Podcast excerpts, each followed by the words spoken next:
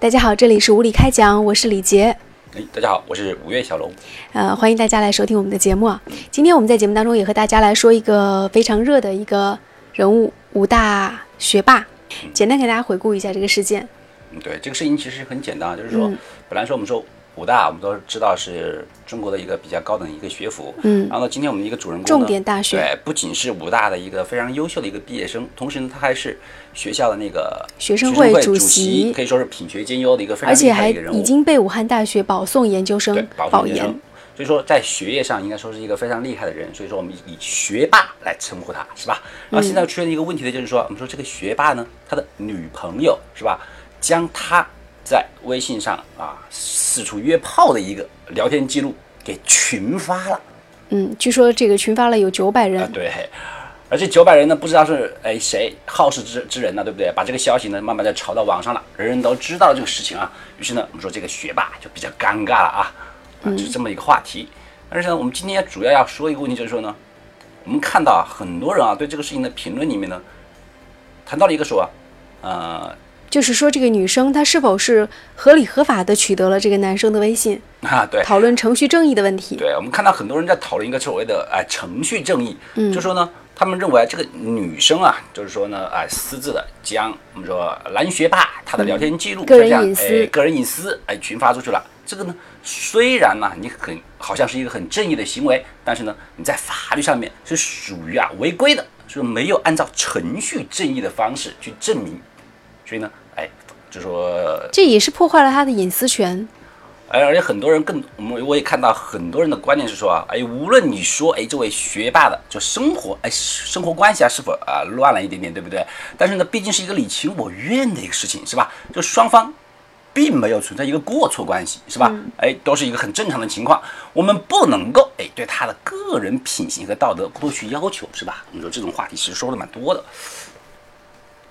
所以说，我们今天就想跟大家就这个问题简单的聊一聊啊，简单聊一聊。其实呢，我们说，既然啊，我们说最大的评论里面谈到一个程序正义的问题啊，这个程序正义呢，它简单的意思就是说，你应该走正常的一个法律渠道，是吧？去曝光他。啊，对你受了骗，对不对？你可以去报警啊，哎，你可以去去诉讼啊，对不对？这样是一个正常的一个法律渠道。而你直接呢，哎，去发微信啊，这是对程序上面呢是不对的。我们说先不讲你揭露这个人是正确或者错误，对不对？但是你这个方法就有问题，就是这个问题在这里。那么我们就顺这个话题来讲，我们就是说，我们按程序、按法律来说这个事儿。可是首先，我想跟大家分享一个观点，就是说，嗯嗯我们现在很多人说谈法律，的的确确啊，我们说我们现在这是一个法治社会，很多事情呢，我们叫依法去办事儿。对，但是你们有没有理解到一个问题？就是法律规章条文是什么？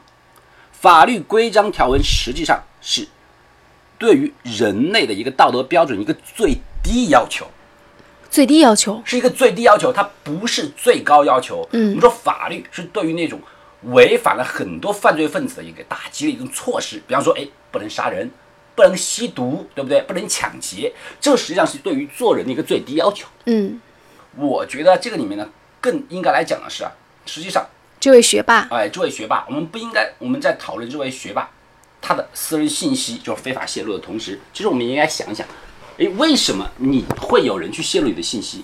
为什么你有那么多的信息值得别人去泄露呢？这实际上还是他自己作茧自缚的一个原因。反差太大了。不是反差的问题啊，这还是一个作茧自缚。实际上，我们说原来我们谈到，我们说呃，中国人喜欢说因果关系，嗯，这个因果关系，你如果说往玄的方面来讲，我们现在不谈，我们说在物理界和科学界里面，我们也有一个因果关系，叫因果律，对不对？很简单啊，因为这个，所以自然而然得到一个结果。嗯，我们说不是一个玄学的道理啊。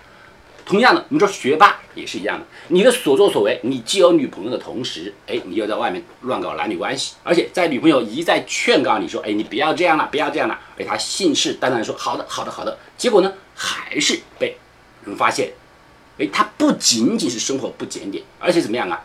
他甚至是让人感到匪夷所思的，他向三百多个人。哎，发出了发出了所谓那个啊约炮信息，并且还哎成功的跟什么大概四十到四十多位啊，哎真的是发生了关系，甚至啊还谈到里面有年龄不到法定不到十六岁，啊不到不到十六岁不到法定年龄的那个女生，在因果律里面来讲的话，就是你既然做了这个事儿，那么自然而然你就必须承担相关的一个结果，是吧？你背叛你的女友，那么你的女友自然会背叛你啊。那么你背叛他是有道理的，他背叛你自然也有他的一个道理，就是一个很相对的问题。他一个做人来讲的话，你怎么去对待别人，别人自然而然会怎么样对待你，这个很简单的一个话题啊，是吧？这很简单，而且我们可以看到那些啊一心一意的就是为这位哎学霸喊冤的人呢，我觉得就很有意思啊。你说，就很有很有意思啊。我们很多人很多为学霸喊冤的人，口口声声喊着什么呢？就说我这是个你情我愿，是吧？约炮是约嘛，是不是？你们有没有一个违法的情况？我说约你情我愿，好，我们没有违法。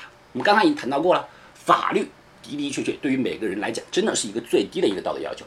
是这样一个就这样，他目前为止的一个情况是真的是可以容忍的吗？你认为像他这样的人，我们说我们应该给予更多的同情。那么我们整个社会越来越多像他这样的人，我们觉得这个社会真的很有意思吗？其实我最后觉得啊，我就个人觉得啊，我们说在追求这个事情的是否遵循那一个法律正义的一个前提上，我更觉得说这个事情啊，说早曝光比晚曝光好。哎，现在曝光比以后曝光好，因为我们也知道，我们说我们说现在这个男主角对不对？这位那个还年轻，哎，武大的这个高材生学霸，学霸、高材生，他首先呢是在于我们这一个比较好、比较好的一个一个一个一个高校毕业，而且呢即将送研究生，可以说他的前途还是比较光明的。